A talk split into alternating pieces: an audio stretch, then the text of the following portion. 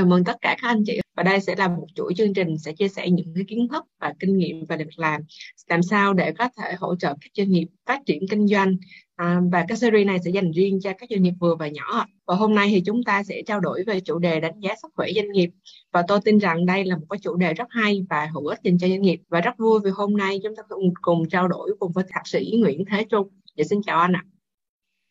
Xin chào Diễm. Và xin chào tất cả các bạn đang theo dõi chương trình. Dạ vâng, dạ chào anh. Thì hôm nay chúng ta sẽ trao đổi về một cái chủ đề đang được rất là nhiều các doanh nghiệp quan tâm, là cái chủ đề về đánh giá sức khỏe doanh nghiệp. Và câu hỏi đầu tiên dành cho thạc sĩ Nguyễn Thế Trung đó là tại sao các doanh nghiệp lại phải quan tâm đến cái việc đánh giá sức khỏe doanh nghiệp, và anh có thể nói rõ hơn giúp em là đánh giá sức khỏe doanh nghiệp là gì không ạ? Cảm ơn câu hỏi của Diễm. Thì đầu tiên thì chúng ta nói là tại sao doanh nghiệp cần quan tâm đến cái này. Thì thực ra cái việc mà đánh giá sức khỏe doanh nghiệp thì nó là cái việc doanh nghiệp nên làm, và các doanh nghiệp thường sẽ làm định kỳ. Và tất nhiên ở Việt Nam chúng ta thì cái khái niệm này nó khá là mới. Còn đối với các doanh nghiệp nước ngoài thì họ sẽ có một cái ngân sách nhất định cho cái việc đánh giá sức khỏe doanh nghiệp của họ. Có thể là hàng năm và cũng có thể là 2 năm một lần. Và họ sẽ cố gắng để làm sao càng ngày cái điểm sức khỏe, cái từ ngữ thì có thể gọi khác nhau một chút. Có nơi sẽ gọi là cái điểm sức khỏe, có nơi sẽ gọi là mức độ trưởng thành của doanh nghiệp. Và họ cố gắng làm sao để cho họ càng ngày càng tối ưu, càng ngày càng tốt lên, và cái độ trưởng thành nó cao lên. Và như cái thang đo của cái Hiệp hội Chất lượng Hoa Kỳ ASQ, thì các doanh nghiệp đang cố gắng để vươn tới cái ngưỡng là 0,3% doanh nghiệp có cái mức độ trưởng thành cao nhất về việc quản trị, cũng được xem là những doanh nghiệp có sức khỏe tốt nhất. Và đây là một cái đích đến dành cho rất là nhiều các doanh nghiệp. Rồi đó là lý do đầu tiên. Lý do thứ hai là các doanh nghiệp có thể làm đánh giá sức khỏe doanh nghiệp của mình khi họ chuẩn bị cho một cái giai đoạn phát triển mới. Chúng nói ví dụ như là họ chuẩn bị một cái chiến lược mới, họ chuẩn bị một cái thị trường mới, cũng có thể là họ chuẩn bị một cái đợt kế thừa. Kế thừa ở đây được hiểu rất là đơn giản là ở Việt Nam chúng ta đang ở trong một cái giai đoạn là có cái sự chuyển giao thế hệ lãnh đạo. Hiểu một cách đơn giản là gì? Là có thể là ba mẹ, người nhà truyền lại cho có thể là con hay cháu một cái thế hệ lãnh đạo tiếp theo. Mình hiểu đơn giản như vậy thôi. Và mỗi lần như vậy thì cái thế hệ lãnh đạo tiếp theo họ cần có một cái bức tranh tổng quan về cái doanh nghiệp đó đang có những cái điểm gì tốt, điểm gì cần cải thiện, và cái khoảng cách về cái mức độ quản trị nó như thế nào. Và những cái thông tin trong cái việc đánh giá sức khỏe doanh nghiệp như vậy nó giúp là rất là hữu ích cho cái người đó chuẩn bị được cái kế thừa đó. Họ sẽ có rất là đầy đủ thông tin, họ cũng có thể biết được là họ cần làm gì sau khi họ ngồi vào cái ghế nóng, và họ cũng biết được rằng là những cái tâm tư nguyện vọng của mọi người trong công ty nó như thế nào, và có những điểm nào mình sẽ cần cải thiện để mình đáp ứng những cái tâm tư nguyện vọng đó ra. Và một cái điểm cuối cùng khi chúng ta nói đến cái việc đánh giá sức khỏe doanh nghiệp thì nó phù hợp với bối cảnh hiện nay. Cái bối cảnh hiện nay thì Trung sẽ nói nôm na đó là bối cảnh một cái miếng format nó có thể có mùi. Có nghĩa là gì? Có thể là trong vài năm tới thị trường nó sẽ khó khăn hơn, chúng ta sẽ khó khăn hơn, các doanh nghiệp cũng khó khăn hơn khi mà cái bức tranh kinh tế hiện nay nó đã xuất hiện những cái dấu hiệu khá rõ ràng về cái việc là một cái đợt suy giảm kinh tế, một đợt suy thoái kinh tế sắp diễn ra. Và theo thống kê thì hiện giờ chưa có đợt suy giảm một cái đợt suy thoái kinh tế nào nó diễn ra dưới 3 năm. Và chúng ta có thể nhìn lại những cái đợt suy thoái kinh tế như là năm 2008 và nó kéo dài khá là lâu. Và đối với những nước như chúng ta, nước Việt Nam, thì chúng ta có thể diễn ra nó chậm hơn một chút so với những nước phát triển, nhưng mà những cái đợt suy thoái như vậy nó ở lại lâu hơn. Thì khi xảy ra những cái biến động như vậy thì doanh nghiệp cần xem lại là mình khỏe cái chỗ nào, mình chưa khỏe chỗ nào, có chỗ nào mình dùng để mình tiếp tục mình tồn tại trong vòng 3 đến 5 năm tiếp theo hay không, hay có chỗ nào là cái tử huyệt của mình khi mà nó diễn ra thì doanh nghiệp của mình sẽ xem như là phải rời cuộc chơi. Và cái này thì đương nhiên là chúng ta không nói chơi, và chúng ta cũng không phải là góc độ nào đó chúng ta hù dọa nhau. Chúng ta có thể nhìn lại những con số các doanh nghiệp ngừng hoạt động trong những cái thời gian như là năm 2011, 2012, hoặc là gần đây nhất thôi là khi mà đại dịch Covid diễn ra. Khi mà đại dịch Covid diễn ra thì những cái doanh nghiệp họ bị đánh trúng những cái điểm yếu của họ, họ bắt buộc phải rời khỏi cuộc chơi. Thì đây là cái điểm rất là thực tế thôi. Thì quay ngược lại thì lý do thứ ba cũng là lý do cuối cùng, đó là doanh nghiệp cần biết được mình đang khỏe thế nào, mình có cần thêm kháng sinh không, thêm đề phòng ở chỗ nào không, để cho cái biến động của thị trường trong 3 năm tới họ có thể sống sót vượt qua. Thì đó là cái lý do mà các doanh nghiệp họ nên là làm cái đánh giá sức khỏe doanh nghiệp. Rồi còn cái câu thứ hai của Diễm thì đánh giá sức khỏe doanh nghiệp là gì?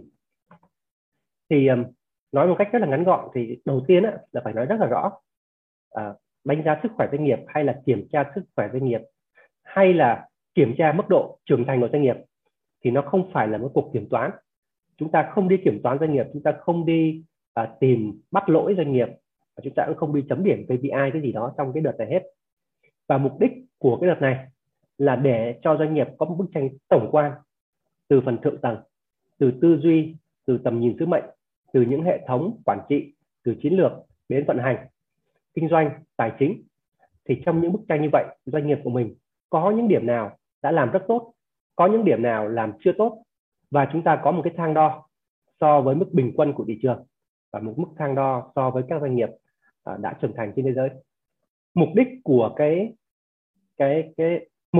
cái việc là chúng ta làm đánh giá sức khỏe doanh nghiệp đó là sau khi có cái bài kiểm tra đó, chúng ta sẽ biết được là chúng ta nên làm gì trong cái thời gian tiếp theo. Thì như vậy chúng ta sẽ không bị đi lòng vòng, và sau khi cái kết quả nó khá là rõ ràng như vậy thì doanh nghiệp sẽ biết được rằng điểm nào nó sẽ link tới điểm nào, và chúng ta sẽ có những cái phương án để chúng ta giải quyết những vấn đề của mình tận gốc. Và như vậy nó sẽ tiết kiệm rất là nhiều thời gian cho doanh nghiệp, thay vì chúng ta tự động chúng ta đi tìm kiếm những cái phương án để cải tiến, để nâng cấp doanh nghiệp của mình, nhưng mà chúng ta không biết được là chúng ta làm đó là đã đúng chỗ đau chưa, hay đó chỉ là cái triệu chứng thôi, cái nguyên nhân của những chỗ đau đó nó nằm ở chỗ khác. Thì đó là cái nội dung của khám sức khỏe doanh nghiệp. Dạ vâng, cảm ơn thật sự Thế Trung. Thì qua các phần chia sẻ ta cũng thấy được là cái việc cái tầm quan trọng khi mà cần phải đánh giá sức khỏe của doanh nghiệp. Ví dụ như là đánh giá sức khỏe xong thì chúng ta sẽ có biết được là doanh nghiệp của mình hiện tại đã đạt được những cái chuẩn chưa, hoặc là khi mà mình chuẩn bị cho những cái giai đoạn mà ví dụ như là kế thừa, hoặc là trong cái bối cảnh biến động như hiện nay trên thị trường, thì doanh nghiệp mình làm sao để mình có thể tồn tại để vượt qua những cái khó khăn trên thị trường hiện nay. Và đặc biệt là khi mà mình gặp những cái vấn đề khó khăn thì mình cần phải giải quyết những cái nguyên nhân gốc rễ của vấn đề để mình có thể hỗ trợ doanh nghiệp mình có những cái bước đi đó đúng và nhanh hơn, và tiết kiệm được thời gian cho doanh nghiệp của mình. Và trong cái phần chia sẻ của thật sự Nguyễn Thế Trung, anh cũng có nói qua về những cái khó khăn sắp tới và có thể là giống như những cái thời kỳ trước. Như vậy thì như là ví dụ như là năm 2008, thì như vậy thì cái bối cảnh lúc đó thì anh có thể chia sẻ rõ hơn là như thế nào, và giai đoạn khó khăn đó thì có những doanh nghiệp nào và những ngành nghề kinh doanh nào tốt không ạ? Cũng không biết là trong những anh chị đang theo dõi video này thì bao nhiêu anh chị đã trải qua cái giai đoạn năm 2008, và đâu đó chắc đỉnh điểm vào khoảng 2011 là một cái giai đoạn là khá là buồn cho cái nền kinh tế chúng ta. Thì quay lại cái chuyện gốc rễ của giai đoạn đó là cái cuộc khủng hoảng nợ dưới chuẩn tại Mỹ. Và đối với Việt Nam chúng ta thì có cái sự ảnh hưởng khá là rõ rệt. Thì đầu tiên là lãi suất. Thì lãi suất huy động tăng lên rất là cao, dẫn đến cái việc là lãi suất cho vay tăng lên rất là cao. Và đỉnh điểm của lãi suất cho vay nó cao tới khoảng 24-25% một năm vào năm 2011. Và các anh chị biết rồi, một doanh nghiệp mà đi vay với mức lãi suất 24-25% một năm thì rất là khó. Một doanh nghiệp mà đi vay với mức lãi suất là 24-25% thì rất là khó để duy trì cái hoạt động kinh doanh đó lâu dài. Và giai đoạn đó là giai đoạn được xem là các doanh nghiệp gồng mình. Và rất nhiều người ta dùng từ là vay lúc đó là uống thuốc, nhưng mà là thuốc độc. Nghĩa là uống vào chắc chắn sẽ có một ngày sẽ có vấn đề xảy ra, nhưng mà không còn cách nào khác. Rồi cái điểm thứ hai nữa là giai đoạn đó là cũng là một giai đoạn mà tỷ giá đặc biệt là tỷ giá đô đồng tăng lên rất là mạnh. Thì như vậy các doanh nghiệp làm những ngành nghề liên quan đến nhập khẩu thì rất là khó khăn. Và giai đoạn đó cũng là một giai đoạn mà chúng ta đang là quốc gia nhập siêu. Ở thế bối cảnh như vậy thì nó gây ra một cái cuộc khủng hoảng khá là đau buồn trong cái nền kinh tế Việt Nam. Và đâu đó thì năm nay chúng ta có một số dấu hiệu nó cũng tương tự. Đó là cái việc mà ở nước Mỹ họ đã nâng lãi suất. Lãi suất Việt Nam chúng ta đã tăng lên. Và trong thực tế hiện nay, khi mà Trung nói cái video clip này, thì đâu đó cái lãi suất cho vay doanh nghiệp hiện giờ, nếu mà các anh chị có thể kiếm được nguồn cho vay, nó cũng rất là cao rồi. Có thể lên tới 18, có thể lên tới 20% với lãi suất cho vay. Vì hiện giờ room tín dụng là không còn. Và các nguồn khác như là trái phiếu doanh nghiệp năm nay cũng không thể nào phát hành. Hiện giờ thị trường vốn cũng không thể phát hành được thêm vốn. Thì đó là cái bức tranh rất là khó. Cũng hơi giống như năm 2008. Và câu hỏi thứ hai của Diễm thì cũng khá là thú vị. Thì những ngành nghề nào là những ngành nghề có thể làm tốt trong cuộc khủng hoảng? Thì chắc là chúng sẽ mở rộng ra một chút là không phải là chỉ 2008 mà một số khủng hoảng trước đó. Thì theo cái thống kê thì người ta sẽ thấy là những ngành nghề nào nó có tính chất đặc thù. Ví dụ như là ngành hàng tiêu dùng thì vẫn sống tốt qua được những cái mùa suy thoái như vậy. Tại vì dù gì thì dù như thế nào đi nữa thì người ta vẫn phải ăn uống, vẫn phải tiêu dùng, đúng không ạ? Nhưng những cái ngành hàng mang tính chất xa xỉ phẩm một chút đó, thì là rất là khó để kinh doanh trong cái giai đoạn đó. Rồi, một số ngành hàng giúp cho người ta tạm thời quên đi nỗi đau buồn. Ví dụ như là bánh kẹo, ví dụ như bia rượu cũng làm khá là tốt trong cái giai đoạn khủng hoảng. Thì điểm này cũng khá là thú vị. Một số ngành nghề khác nó mang tính chất cũng hơi liên quan, ví dụ như là làm về tư vấn tài chính, làm về thu hồi nợ, nó làm tốt trong giai đoạn này. Và một số ngành nghề nữa có thể là mang tính chất là cũng có thể mang tính chất là thời vụ, đó là những ngành nghề liên quan đến giáo dục và đồ cho trẻ con. Cái việc giải thích cho cái này thì người ta thấy rằng là đâu đó trong cái thời gian mà khủng hoảng kinh tế như vậy thì cái nhu cầu người đi làm, người ta bỏ việc, người ta đi học thêm một cái gì đấy, học thêm một cái bằng thạc sĩ, tiến sĩ gì đấy, nó tăng lên để khi nào thị trường tốt trở lại họ quay về họ làm tiếp với mức lương cao hơn.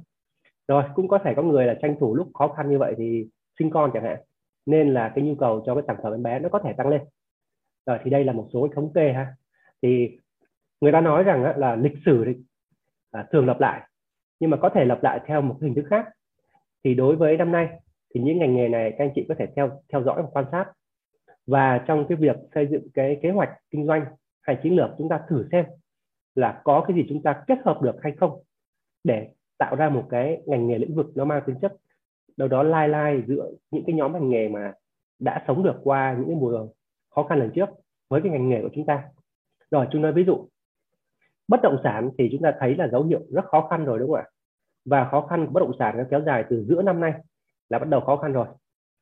Thì bất động sản thì có thể có bất động sản tiêu dùng không? Thì câu hỏi này thì có thể các anh chị bất động sản sẽ thử tìm trả lời xem trong cái nhóm bất động sản thì nhóm nào gọi là tiêu dùng. Chúng nói một ví dụ là một số thị trường khác đã có, như là những thị trường xung quanh chúng ta thôi, thị trường mang tính chất Á Đông là thị trường châu Á, thị trường Mã Lai, thị trường Thái Lan, thị trường Indo, thị trường Đài Loan. Họ có một cái sản phẩm bất động sản tiêu dùng khá là đặc biệt, đó là cái sản phẩm về hoa viên nghĩa trang. Thì nghe giải thích thì hơi buồn cười, đúng không? Nhưng mà về bất cứ cái thời điểm nào á, thì cũng có người mất, đúng không ạ? Và đối với phong tục của người châu Á chúng ta thì người ta vẫn rất là thích được chôn cất. Và cái việc chôn cất đó thì đối với những nước phát triển á, thì họ tin rằng việc chúng ta chôn cất người thân của mình tại một nơi đẹp, một nơi có phong thủy, một nơi có long mạch gì đấy, thì chúng ta sẽ có được cái sự thịnh vượng cho con cháu đời sau. Và những quốc gia như vậy thì họ có một cái ngành, đó là ngành về chúng nói là về bán những cái địa điểm để mai táng là như vậy, và nó rất là thành công. Và ngay cả những cái thời gian khó khăn như là thời gian khủng hoảng kinh tế thì cái ngành đó nó vẫn phát triển rất là tốt. Thì đó là một cái ví dụ thôi. Có thể những ngành nghề khác các anh chị có thể tìm hiểu thêm những nghĩa vụ. Thì đối với những ngành nghề khác, các anh chị thử xem là có những sự kết hợp nào để chúng ta có được một cái sự thay đổi về cách kinh doanh, cái bán hàng không, và có thể đâu đó thì nó giúp cho chúng ta có thể sống tốt hơn và thậm chí là phát triển trong cái giai đoạn là khoảng 3 năm tiếp theo là tối thiểu. Thì đó là cái câu trả lời của Trung, có thể hơi dài một tí cho câu hỏi liên quan đến cái khủng hoảng năm 2008 và những ngành nghề nào có thể là sống tốt trong cái mùa khó khăn. Dạ vâng, cảm ơn những chia sẻ của anh Trung để cho các anh chị thấy rõ hơn được về một cái bức tranh khi mà cái thị trường đang gặp những cái khó khăn về tài chính và những cái ngành nghề phù hợp để các anh chị có thể nghiên cứu thêm để mình có thể vượt qua được cái giai đoạn khủng hoảng này. Và quay lại trở về các vấn đề về khám sức khỏe doanh nghiệp đó, thì em biết đó, thì khi mình khám sức khỏe cho người thì mình có nhiều cái cách để khám sức khỏe. Vậy thì với doanh nghiệp thì khi mình đánh giá sức khỏe hoặc khám sức khỏe doanh nghiệp đó, thì mình có những cái cách như thế nào đó, thì nhờ anh Trung mình chia sẻ thêm giúp em ha. Dạ rồi, khám sức khỏe cho người thì đâu đó nó sẽ có khoảng 3 cách tổng cộng, đúng không ạ? Thì nếu các anh chị mà đi xin việc hoặc là đi nộp hồ sơ học đại học chẳng hạn, thì người ta thường yêu cầu cho anh chị một cái giấy khám sức khỏe tại y tế địa phương, đúng không ạ? Và thường làm cái giấy này rất là nhanh, các anh chị chỉ việc là lên phường rồi chúng ta lên y tế phường và chúng ta có thể điền cái form gì đấy và kiểm tra rất nhanh thôi. Thì người ta có cái giấy chứng nhận là ok, có vẻ khỏe mạnh đó, để cho chúng ta có thể tham dự được, để chúng ta có thể nộp được hồ sơ đi xin việc. Rồi, cái thứ hai là lâu lâu chúng ta bị bệnh, bị ốm. Ví dụ như là mùa này, rất nhiều người dễ bị bệnh tai mũi họng hoặc là có thể bị viêm xoang gì đấy. Thì khi mà chúng ta đi khám thì bác sĩ chỉ khám cho chúng ta ở chỗ đó thôi, tai mũi họng chẳng hạn thôi. Đó, thì như vậy là cũng được xem là một cách khám bệnh. Và cuối cùng là cái khám tổng quát. Khám tổng quát thì chúng ta có thể đi khám định kỳ hàng năm chẳng hạn, hoặc là 6 tháng tùy người. Và khám tổng quát nó cũng có một vài cấp độ. Ví dụ như là khám tổng quát thì đơn giản là khám đo các chỉ số máu, là huyết áp này. Cũng sẽ có một số cái khám tổng quát nó chuyên sâu hơn. Ví dụ như là có cả nội soi, có cả CT, rồi có cả các cái phương pháp hiện đại hơn. Thì đó chúng ta có thể lựa chọn được tùy cái nhu cầu của chúng ta. Thì quay lại, đối với khám sức khỏe doanh nghiệp cũng tương tự, chúng ta có hình thức khám sức khỏe tổng quát. Đó có nghĩa là chúng ta sẽ có một nhóm chuyên gia và họ sẽ tham gia rất là sâu vào doanh nghiệp dưới góc độ là phỏng vấn, hỏi đáp, xem một số những cái quy trình, mẫu biểu doanh nghiệp, xem báo cáo tài chính, xem những cái hồ sơ liên quan đến nhân sự chẳng hạn. Thì những đợt như vậy họ sẽ làm khá là lâu và mất nhiều thời gian. Nó có thể từ 10 ngày, nó có thể kéo dài 1 tháng. Và cũng như là các cái báo cáo tổng quát của người thì tùy cái mức độ yêu cầu, có thể làm mẫu, nghĩa là làm trên khoảng 20-30% nhân sự, hoặc là làm 100% nhân sự, phỏng vấn hết. Thì đó là cái lựa chọn của doanh nghiệp. Thì đấy là cái cấp độ đầu tiên là khám tổng quát. Cấp độ thứ hai là chúng ta có thể khám nhanh. Khám nhanh thì doanh nghiệp sẽ lựa chọn một vài yếu tố để doanh nghiệp cần và đội ngũ chuyên gia vào kiểm tra. Ví dụ như là kiểm tra về mặt chiến lược, kiểm tra về mặt quy trình, hay là kiểm tra về mặt vận hành. Đó, thì những cái này là doanh nghiệp có thể lựa chọn được để cho các chuyên gia vào có kết quả đánh giá rất là nhanh. Rồi cái cuối cùng thì nó giống như hình thức chúng ta đi xin một cái giấy khám sức khỏe để xin làm việc như vậy. Thì hình thức thứ ba được gọi là self check. Thì self check là hình thức rất là nhanh và rất là đơn giản, và nó phù hợp với doanh nghiệp SME và cả doanh nghiệp startup luôn. Thì hình thức self-check này thì doanh nghiệp sẽ trả lời một bộ câu hỏi, và bộ câu hỏi đó thì sẽ cho chúng ta biết được cái kết quả là cái sức khỏe doanh nghiệp nó đang ở mức độ như thế nào. Và tất nhiên self-check thì vì chúng ta không gặp doanh nghiệp nên cái phạm vi để đánh giá nó sẽ bị giới hạn lại một chút, và cái mức độ sâu nó cũng sẽ không được bằng cái mức độ về full self-check, nhưng nó vẫn đáp ứng được là khoảng 70% là cái mức độ đánh giá sức khỏe doanh nghiệp. Và cái giải pháp này thì nó rất là phù hợp với các doanh nghiệp nhỏ. Vì thứ nhất là nó làm rất là nhanh. Thứ hai là chi phí nó rất là thấp, gần như không có cái rào cản gì cho các doanh nghiệp cả. Và như vậy thì nó giúp được các doanh nghiệp có được một cái bức tranh rất là nhanh về cái tình hình sức khỏe doanh nghiệp của mình trước khi các anh chị quyết định làm một cái điểm gì đó. Thì đó là 3 cái hình thức mà khám sức khỏe doanh nghiệp chúng tôi có thể thực hiện. Dạ cảm ơn phần chia sẻ của anh Nguyễn Thế Trung. Và hiện nay thì cái phần Sales đó, tại John Partners cũng đang hỗ trợ cho các doanh nghiệp SME vừa và nhỏ, thì các chị có thể tham khảo thêm tại fanpage hoặc website của John Partners để được đội ngũ John Partners hỗ trợ. Và em có một câu hỏi thêm là ví dụ như sau khi mình làm xong cái bài đánh giá sức khỏe doanh nghiệp, vậy thì kết quả đánh giá sẽ bao gồm những cái nội dung nào, và dựa trên những cái nội dung đó thì doanh nghiệp có biết là có rõ hơn cho mình là mình sẽ cần phải làm cái gì tiếp theo không ạ? Cảm ơn câu hỏi của Diễm. Rồi, đầu tiên khi chúng ta nói về cái nội dung của health check thì Trung sẽ nói đến cái nội dung của cái bản health check đầy đủ ha. Thì trong cái bản health check đầy đủ, cái bản full health check hoặc còn được gọi là đánh giá mức độ trưởng thành của doanh nghiệp, thì trong cái bản đó thì sẽ có khá là nhiều tiêu chí, và cái tiêu chí này thì bên đơn vị tư vấn sẽ gợi ý doanh nghiệp, và đâu đó thì doanh nghiệp vẫn có thể điều chỉnh một vài tiêu chí để phù hợp hơn với cái ngành nghề của họ hoặc là cái ý định mong muốn của họ. Và chúng nói ví dụ này, thì đối với một cái sales check của một cái nhà máy, một cái doanh nghiệp sản xuất, thì các tiêu chí nó sẽ khác với các tiêu chí của một doanh nghiệp dịch vụ.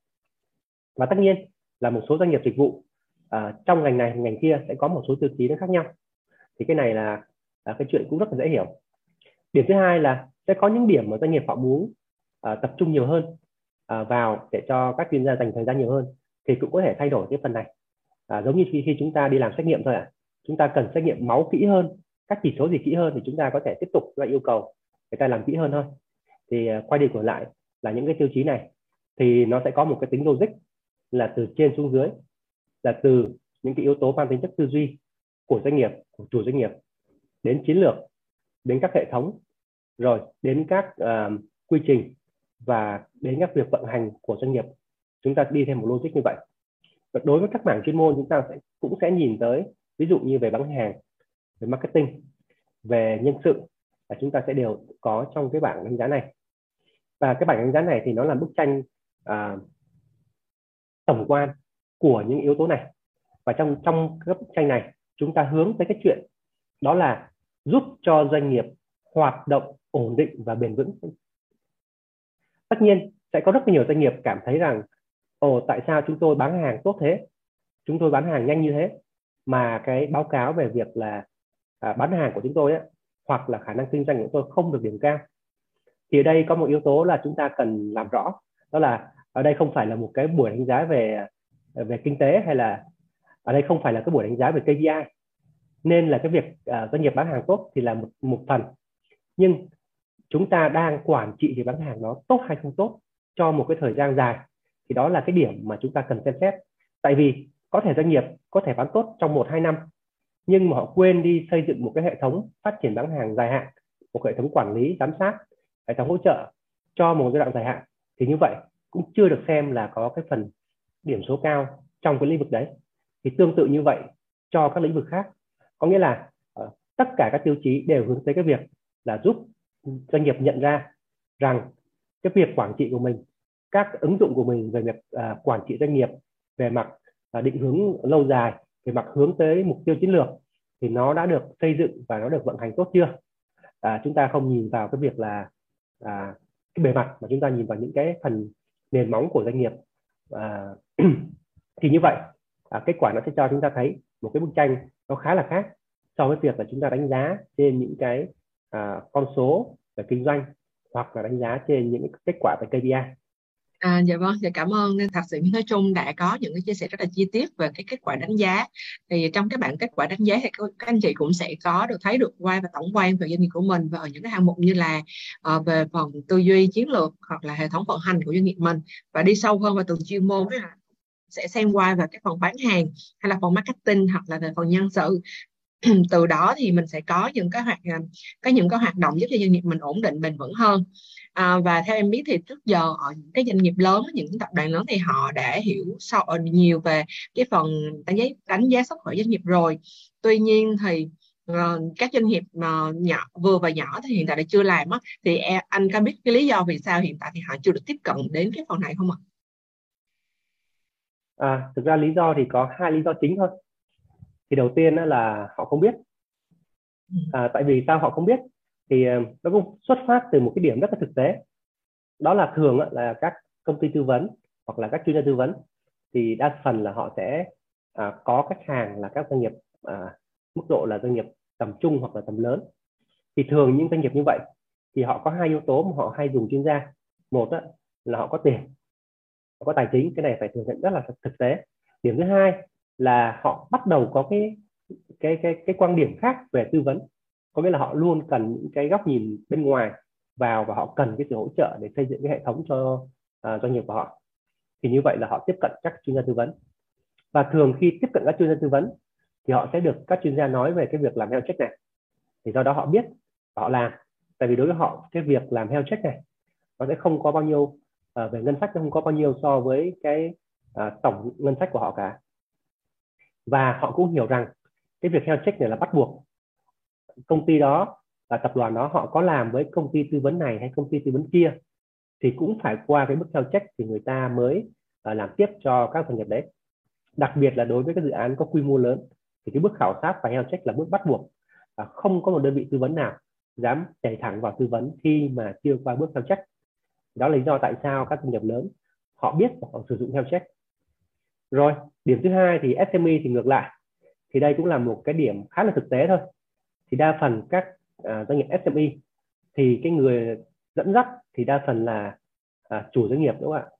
Và chủ doanh nghiệp đó thì có thể họ không tiếp cận nhiều đối với các chuyên gia tư vấn chuyên nghiệp. Cũng nhiều lý do thôi. Đó, quay lại là tài chính, quay lại là mối quan hệ, và cuối cùng là mấy ông chuyên gia mà hay đi tư vấn các doanh nghiệp á, thì các ông có sẵn sàng ngồi nói chuyện uống cà phê với các doanh nghiệp SME hay không? Tại vì quay đi quẩn lại á, là thời gian của các anh đi tư vấn thì người ta cũng có cái thời gian nhất định, đúng không ạ? Rồi ngoài ra thì người ta cũng sẽ cần dành thời gian nghỉ ngơi gia đình, nên là đôi khi là các chủ doanh nghiệp SME họ rủ đi cà phê hay rủ đi ăn chẳng hạn để hỏi về những vấn đề này, có thể là không nhận được cái sự ưu tiên từ các anh chuyên gia. Thì cái này cũng quay lại là rất thực tế thôi. Rồi, thì quay lại như vậy là khi mà cái rào cản của SME và các anh chuyên gia tư vấn á, nó có một cái rào cản về mặt giao tiếp như vậy á, thì họ sẽ không biết được là trên đời này có cái gọi là health check. Và cũng có thể là họ biết nhưng mà họ thấy là toàn mấy doanh nghiệp rất là lớn làm, toàn là doanh nghiệp rất là to làm, thì họ nghĩ là ồ, như vậy là chắc là nhiều tiền lắm, lắp tiền lắm, thì tôi doanh nghiệp SME thì tôi không thể nào mà tôi có tiền được, nên họ sẽ không tham gia thôi. Thì đó là lý do rất là dễ hiểu, và thực ra về bản chất nó cũng rất là thực tế. Hiện nay ở Việt Nam chúng ta có cái như vậy. Dạ vâng, dạ cảm ơn anh. Thì trong cái quá trình mà em làm việc với các khách hàng của mình á, thì em thấy là nhìn chung các cái doanh nghiệp về SME hoặc là startup họ đang rất là muốn tiếp cận đến cái dịch vụ tư vấn. Tuy nhiên đó thì về cái phần chi phí nó cũng là một cái rào cản khá là lớn khi mà họ muốn kết nối với lại các chuyên gia cũng như là kết nối với các công ty về tư vấn. Vậy thì với cái giải pháp khám sức khỏe doanh nghiệp này thì không biết là cái giải pháp nào phù hợp với cái ngân sách của các doanh nghiệp về SME và startup? Trước khi trả lời câu hỏi này thì chắc Trung chia sẻ vài câu chuyện thực tế thôi, là trong khá là nhiều cái buổi hội thảo cả online và offline, thì buổi hội thảo xong thì rất là nhiều người họ tới họ kiếm Trung, họ tới họ kiếm anh Trường, họ tới họ tìm một số các chuyên gia khác mà có mặt trong buổi hội thảo đó. Và thực sự là họ rất là nhiệt tình, họ muốn được trao đổi, họ muốn được lắng nghe, họ muốn được các chuyên gia chia sẻ góp ý về cái doanh nghiệp của họ hay là về những vấn đề họ đang gặp, hoặc là đối với startup thì họ cần xin những cái ý kiến của chuyên gia về họ sẽ làm gì tiếp theo hay là họ sẽ gọi vốn thế nào. Thì thực ra mà nói là nhiều lúc cũng rất là muốn giúp các doanh nghiệp, nhưng mà về vấn đề thời gian để có cái góc nhìn tổng quan về một doanh nghiệp đó, thì không kiểu gì nói trong vòng được 10 đến 15 phút được, nên là rất là khó để có cái câu trả lời hoặc là có góc nhìn, cái tư vấn gì đó cho họ trong vòng 15 phút, rất là khó.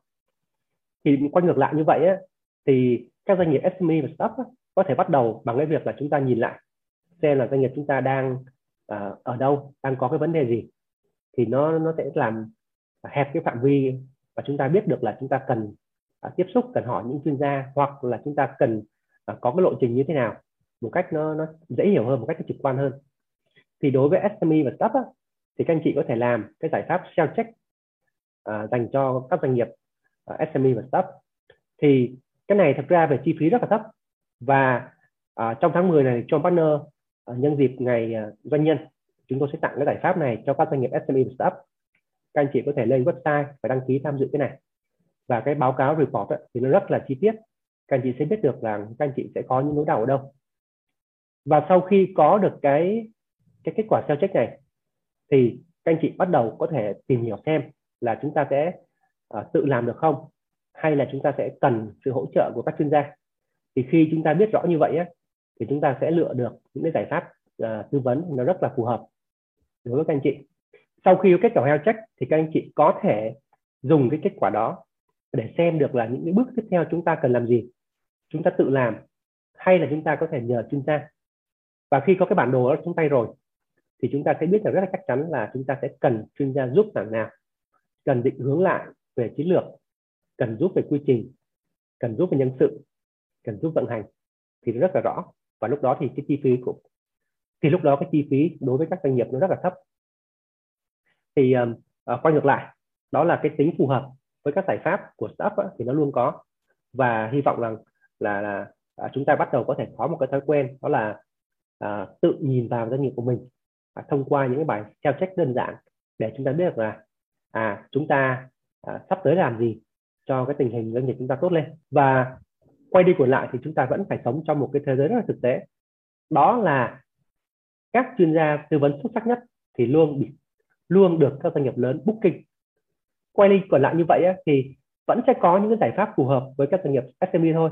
Và nếu các anh chị tìm hiểu kỹ và các anh chị hiểu biết những giải pháp này thì các anh chị luôn có được cơ hội để chọn những cái chuyên gia tư vấn xuất sắc đồng hành với mình. Không phải không nhất thiết là các anh chị có cần thuê những chuyên gia về ngồi làm việc với mình trong cái thời gian rất là dài đâu.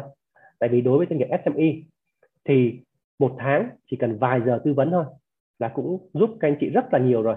Không cần thuê những chuyên gia ngồi làm việc 5-7 ngày làm việc một tuần như các tập đoàn lớn đâu. Thì như vậy á, là cái chi phí dành cho những cái giải pháp này nó rất là phù hợp đối với các anh chị. Dạ vâng, thì cảm ơn anh. Thì các anh chị sau khi mà mình có được cái bản kết quả về đánh giá sức khỏe thì mình sẽ hiểu rõ được cái bức tranh toàn cảnh hơn, và mình có những cái chỉ số để mình đánh giá được là những cái hạng mục đó ở bên doanh nghiệp của mình đã tốt chưa và cái nhận điểm nào chưa tốt để mình có thể mình cải thiện những cái sức khỏe của doanh nghiệp của mình. Vậy thì trong cái quá trình mà sau khi mà mình có xong cái kết quả về đánh giá sức khỏe, vậy thì để mà cải thiện tình hình sức khỏe doanh nghiệp thì cũng sẽ gặp những cái khó khăn. Vậy thì anh có thể lưu ý thêm cho các anh chị biết được là những cái yếu tố nào sẽ ảnh hưởng đến tốc độ cải thiện tình hình sức khỏe của doanh nghiệp không ạ? Thì thực ra giống như là con người chúng ta thôi, thì chúng ta khi mà chúng ta bị ốm hay là đi chữa bệnh chẳng hạn thì thường mọi người sẽ thấy câu là đầu tiên là phải giữ cái tinh thần đã, đúng không ạ? Tinh thần nó phải khỏe mạnh, nó phải vững chãi thì chúng ta sẽ mau khỏi bệnh hơn. Thì tương tự như vậy, trong doanh nghiệp cũng tương tự thôi. Đầu tiên là cái tư duy đã. Cái tư duy của ông chủ cần có sự thay đổi và cần có sự cam kết của cái người chủ doanh nghiệp. Trong cái việc thay đổi doanh nghiệp thì chúng ta sẽ có một cái phần tiến gần hơn đến cái sự thay đổi vượt bậc của doanh nghiệp của mình. Và tại sao chúng nói đến cái chuyện này? Thì cái cam kết của lãnh đạo là một trong những bước bắt buộc của một cái sự thay đổi của một tổ chức. Rồi sau khi mà có sự cam kết lãnh đạo, chúng ta cần có một cái đội ngũ làm chung với người lãnh đạo đấy, được gọi là những cái đội ngũ tiên phong. Còn nếu mà nói vui thì ngày xưa chúng ta nói là thầy trò đường tam tạng, đúng không ạ? Chúng ta cần có Tô Ngộ Không, chúng ta cần có Chí Bắc Giới, chúng ta cần có một cái core team đoàn kết với nhau, hiểu giống nhau, làm giống nhau để hướng tới một cái kết quả tốt hơn. Rồi và điểm cuối cùng đó chính là chúng ta làm từng bước và chúng ta đặt ra những cái thắng lợi ngắn hạn cho những cái dự án cải tiến của mình. Và mỗi lần như vậy thì mọi người sẽ thấy rằng chúng ta làm một kết quả rồi, làm ra hiệu quả rõ ràng thì cả tổ chức chúng ta sẽ từ từ thay đổi theo. Và đó là những cái bước mà rất là cơ bản trong cái quá trình quản trị thay đổi của doanh nghiệp. Thì chúng ta có thể tham khảo cái thông tin về quản trị thay đổi doanh nghiệp trong website của John Partners.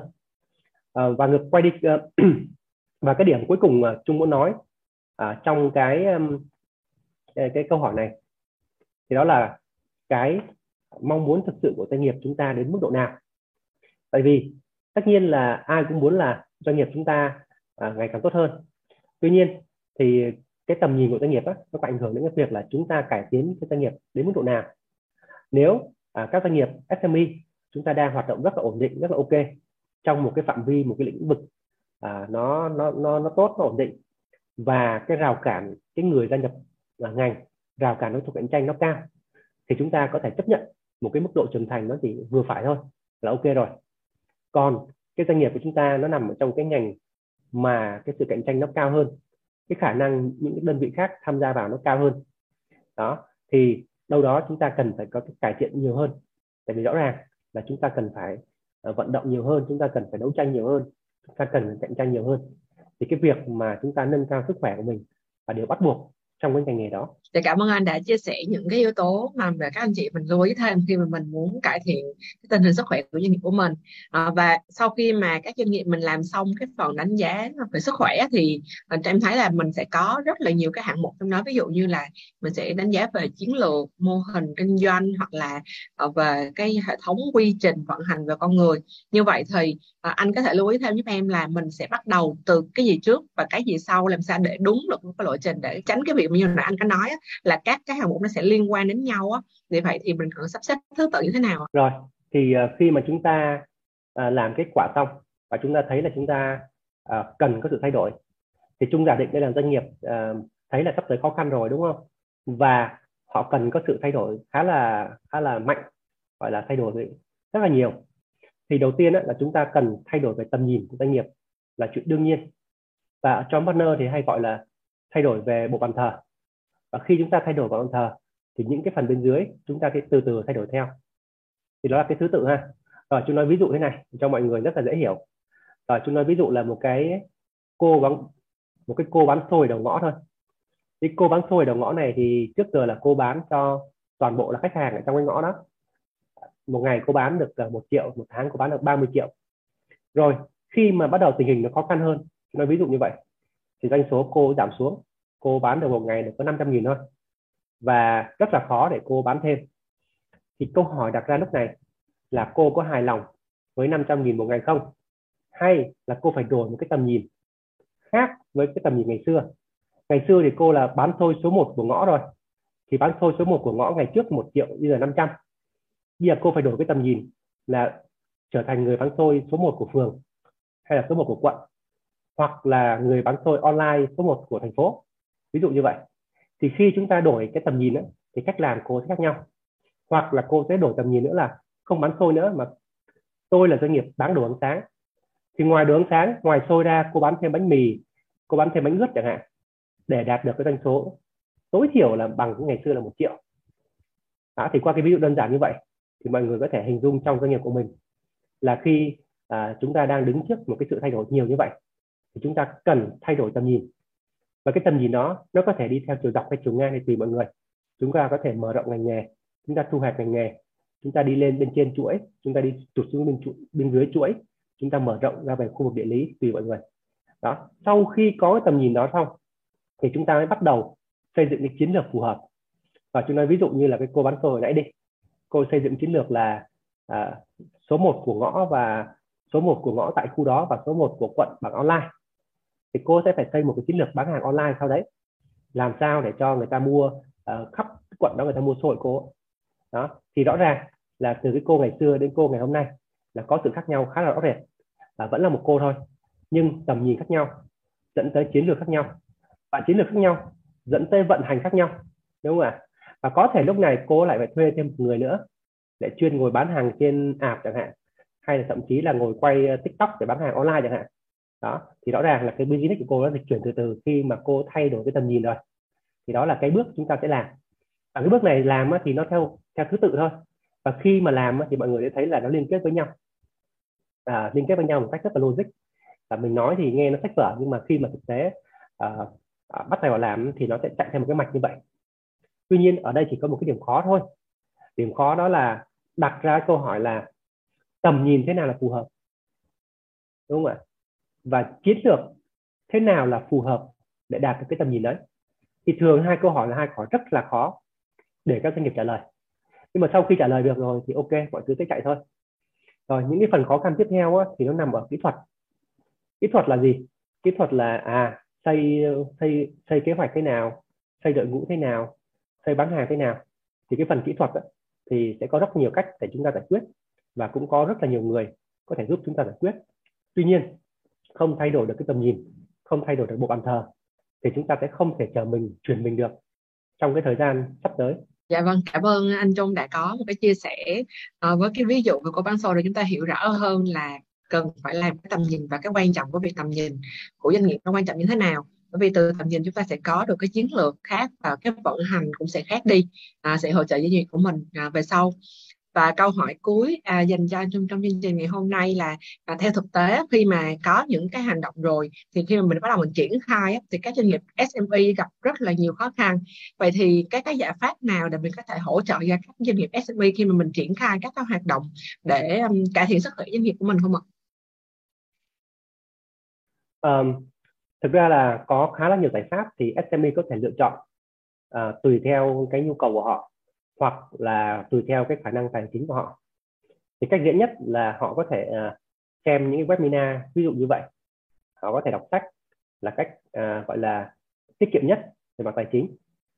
Rồi, cách thứ hai là họ có thể tham dự những cái khóa học. Thì hiện giờ cũng rất là nhiều khóa học và John Partners cũng có những khóa học ngắn hạn dành cho các doanh nghiệp tập trung vào những vấn đề về xây dựng tầm nhìn sứ mệnh, về chiến lược, về triển khai và về vận hành.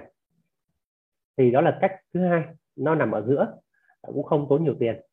Tuy nhiên thì cũng sẽ cần cái thời gian mà dành thời gian đầu tư vào việc học cũng khá nhiều. Rồi cách thứ ba thì đó là nhờ chuyên gia tư vấn. Thì nhờ chuyên gia tư vấn cũng sẽ có nhiều phương án. Chúng ta có thể thuê một chuyên gia tư vấn định kỳ theo sát chúng ta trong thời gian dài, ví dụ như là 1 năm. Và chuyên gia đó thì sẽ đồng hành với chúng ta, sẽ đưa chúng ta những cái ý kiến trong cái thời gian mà anh ấy theo doanh nghiệp. Thì chúng tôi gọi là giải pháp là thành viên hội đồng quản trị độc lập. Rồi phương án thứ hai là thuê chuyên gia theo dự án. Ví dụ như là chúng ta cần tư vấn xây dựng lại bộ bàn thờ, chúng ta cần tư vấn xây dựng quy trình, chúng ta cần tư vấn xây dựng chiến lược chẳng hạn. Thì như vậy đối với doanh nghiệp SME thì những dự án như vậy nó cũng không cần kéo dài quá, có thể vài ngày thôi. Thì chúng ta có thể thuê các chuyên gia, họ sẽ tổ chức những cái buổi workshop, buổi đào tạo và coaching trong vòng vài ngày để cho chúng ta có thể thực hiện được những cái nền móng của chúng ta thay đổi. Thì như vậy là quay đi quẩn lại, đầu tiên là chúng ta thực sự cần sự thay đổi thì chúng ta sẽ có khá là nhiều cái giải pháp để cho chúng ta bắt đầu thực hiện cái sự thay đổi đấy. Và cái sự hỗ trợ thì hiện nay nó cũng khá là đầy đủ, khá là nhiều. Nếu chúng ta muốn làm nhanh thì chúng ta cần có sự giúp đỡ, và chúng ta có thời gian thì chúng ta có thể bắt đầu tự học, tự làm, cũng không vấn đề gì cả. Dạ vâng, cảm ơn anh Trung đã dành thời gian để chia sẻ rất là nhiều thông tin hữu ích trong chương trình ngày hôm nay, và hy vọng thì những cái thông tin này sẽ hỗ trợ giúp cho các anh chị chủ doanh nghiệp vừa và nhỏ có thể hỗ trợ được cho doanh nghiệp của mình ạ. Và một lần nữa thì xin cảm ơn tất cả các anh chị đã theo dõi chương trình của chúng tôi ngày hôm nay. Xin chào và hẹn gặp lại ạ.